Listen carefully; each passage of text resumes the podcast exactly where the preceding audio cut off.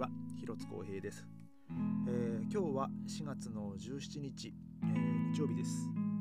えー、今日のベルリンはですね、あの昼間ものすごく天気が良くてあの日差しも、えものすごく暖かかったんですけども、えちょっと空気は冷たかったですからね。あの今日はですね 僕ら夫婦はあの外には出ずですね、えー、まあ、ちょっと部屋の掃除をしたりとかあと、まあ、明日からねちょっと旅行に行くんで、え、その荷造りのね最終的な荷造りとかね、え、ちょっとそういうのをしてて、まあ、あの一日が終わったんですけども、えー、今日はですね、まあ、僕昼間にちょっとこう母と、え、ちょっと LINE でお話をしましてで、まあ、実は僕はあの母にはですね、まあ、そのコロナに感染したっていう話を実はしてなくて、えー、まあ、結構ね母はあの心配性なんで多分そのしんどい状況の時にね話しちゃうと多分ね心配余計に心配しちゃうと思ったので。まあもう完全に自己報告で連絡しようと思っててでまあ今日ちょっと自己報告でね、まあ、連絡をしたわけですよ。まあ、実は先週ねちょっと日曜日にコロナのあれ陽性反応が出てねみたいなこう話をしてまあでもやっぱ、まあ、自己報告なんであの、まあ、今全然もう平気なんだけどねっていうまあ話をしてですね。あのまあでもそうやっぱりこう母はね、まあ、そこまでこう大きなショックを受けることもなくなんかまあ逆に、えー、まあ後で言ってよかったなと思うんですけど多分ねもう本当に症状しんどい状況でねあの話とか声、ね、聞かしちゃうとねもう本当に母もねもういろいろ心配しちゃうと思う思ったんでまあまあ本当これでよかったかなと思うんですけどね。でもまあ母も八戸結構まだまだねあの感染者があの増えてるみたいで自分も気をつけて生活してるよっていう話をしてたんですけどね。まあまあ僕もね気をつけて生活はしてはいたんですけどもまあいかんせん今月初めにだいぶそのコロナの規制が緩くなったっていうのもあってですね、うん、だからまあ今まではこうダブルで多分こうえー、なんつうんだろうな。その感染対策をしてた、まあ、させられてた、えーもあると思うんですけどもそこで、まあ、僕はしててももう相手がしてないとかね、えー、なんかそういう風になっちゃうとねやっぱりその予防っていう観点でね、あのー、対策はそのまあね効果はもう極端に言っちゃうと半減しちゃうんでね。まあ多分それでまあ僕もまあ感染しちゃったんじゃないかなっていう気はしないでもないんですけど。まあでも話聞いてるとですね、あのー、結構、まあ、八戸は厳しいみたいですね。まだあのそういうまあまあ厳しいみたいっていうかまあ多分それがまあ当たり前の生活だとまあ僕は思うんですよね、うん、正直そのコロナの対策っていうのは。本当厳しいぐらいでまあ本当ちょうどいいっていうえ感じだと思うんですよ、まあ、むしろこっちがねちょっと緩くなりすぎちゃってるっていう気もしないでもないんで、だからまあそれでいいと思うんだけどねっていう話はしてたんですけどね。まあでもまあ僕はですねあのまあ こんな話しちゃうとねあれなんですけどまあ1回かかっちゃったんでね。まあとりあえずはまあしばらくはまあ多分ねそういう、リスクはまあそんなに多くはないかなとは気は、しないでもないんですけどもまあでも変わらずねあの、まあ、予防とか、え、そういうのはねもちろん、え、していくつもりではいます。えー、で、え今日はですね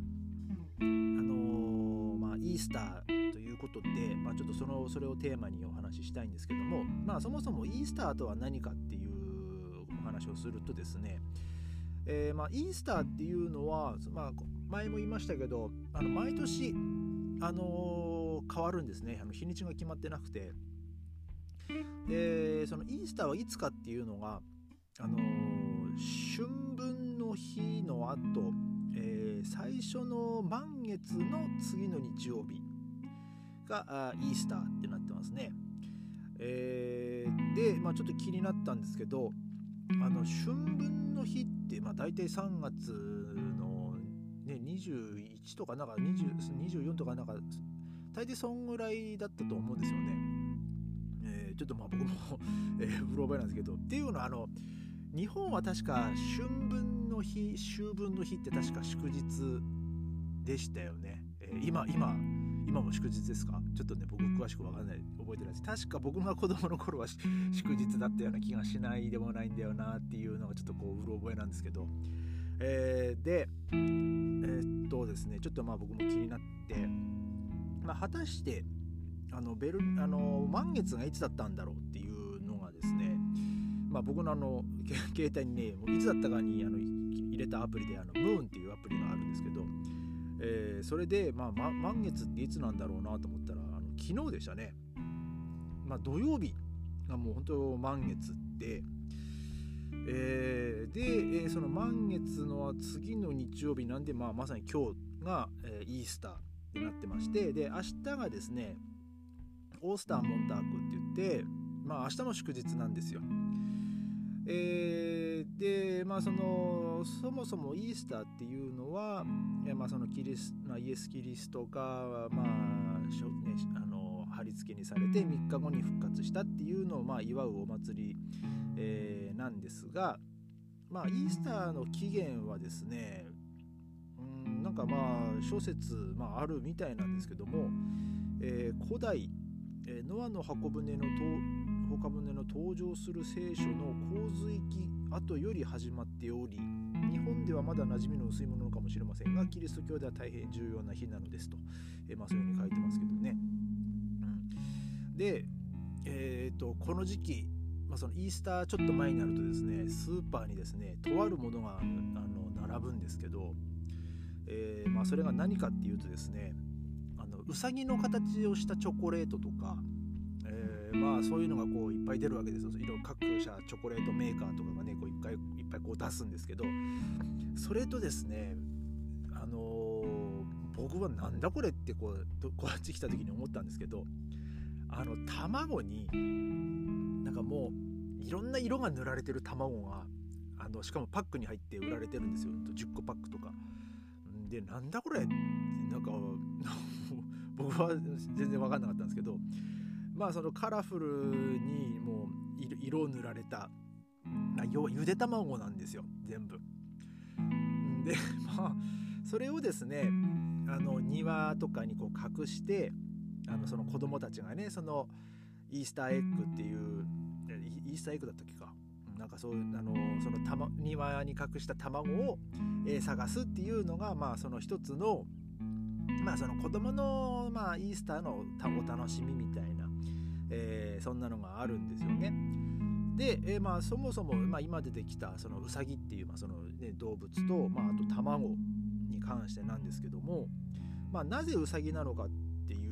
ですね、まあ、ウサギはものすごい多産な、え、動物なんですよねほんとたくさん、ね、赤ちゃんを産む。で、まあ、イースターは、まあ、豊穣と、えー、まあその生命の象徴として、ま、登場すると。で、まあ、ウサギはえー、その まあちょっとすごい内容で書いてるんですけども、まあ、肉食動物から狙われる非捕食動物であるため妊娠サイクルも短くたくさん子供を産んで種を維持あの種を維持しており、えー、そんな生態が豊かな命の営みや春の躍動感を感じさせキリストの復活というお祝いの意味付けに一役買っているからなのでしょうって書いてますね。まあ、だから、えー、まあ食物連鎖のまあ下に下の方にいる動物だけど、まあ、なので、えー、その繁殖力とか,、えー、なんかそういうのは、えー、まあ多いということで まあふまあ、復活祭と、まあ、復活をまあいろいろこうかかけてるっていうあれなんですね要は。でまあうさぎはね、まあ、これこのポッドキャストもいつだったかも話したと思うんですけど結構ベルリン街中とかでも街中の公園とかねあのちょっと緑があるところにあとあのノウサギがいましてで、まあ、すごいのはもう本当車の中央分離帯のちょっとしたこう緑のスペースにいつだったかまあノウサギがねあのあのなんか34匹いるのを見たことあるんですけどね。で、えー、その、まあ、イースターのうさぎは野うさぎでうさぎの、えー、食物である草が春先に茂り始めうさぎも繁殖を始める時期であることからも春の躍動感とリンクした動物というイメージがあることも、えー、理由の一つでしょうっていうふうに書かれてますね。で、えー、ただうさぎが登場するのは西ヨーロッパのイースターだけで、えー、東ヨーロッパではまあ登場しないと。まあえー、まあ、東ヨーロッパはですね、あのキリスト教っていうよりこう、まあ、正教、ですね例えばそのロシア正教ブルガリア正教ウクライナ正教とか、えー、となんかクロアチア正教とかなんかいろいろその地域の、まあ、キリスト教なんですけども、えー、その正教っていうのがね、まあ、あるんでまたちょっとねキリスト教と正教っていうのはこう微妙にこう、えー、ちょっとねあの崇めてる神様が微妙に違ったりとか、えー、なんかそう いうのもあるんでね多分まあ東ヨーロッパはまたちょっと違うっていうあれですね。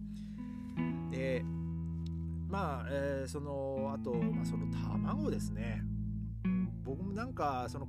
か子供がいる家族との家とか行くとね、あのー、まあ、僕も、まあ、見たことはあったりするんですけどであといつだったかこの職場に行ったらですねこれ食べてってこうあのあのなんて言うんだろうなもう本当もうなんなんだろうな多分まあ水水星水星の絵の具なのかななんかよくわかんないですけどまあその色、ね、青とかもう赤とかもうピンなんか緑とかなんかもうすごいこう塗りムラがある あのゆで卵とかなんですけど大抵。でそれを渡されましてまあまあいいやと思ってこう、まあ、僕こう剥いたんですけど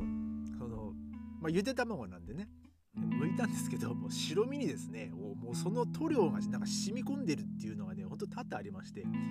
なんかゆで卵って基本的には真っ白じゃないですか。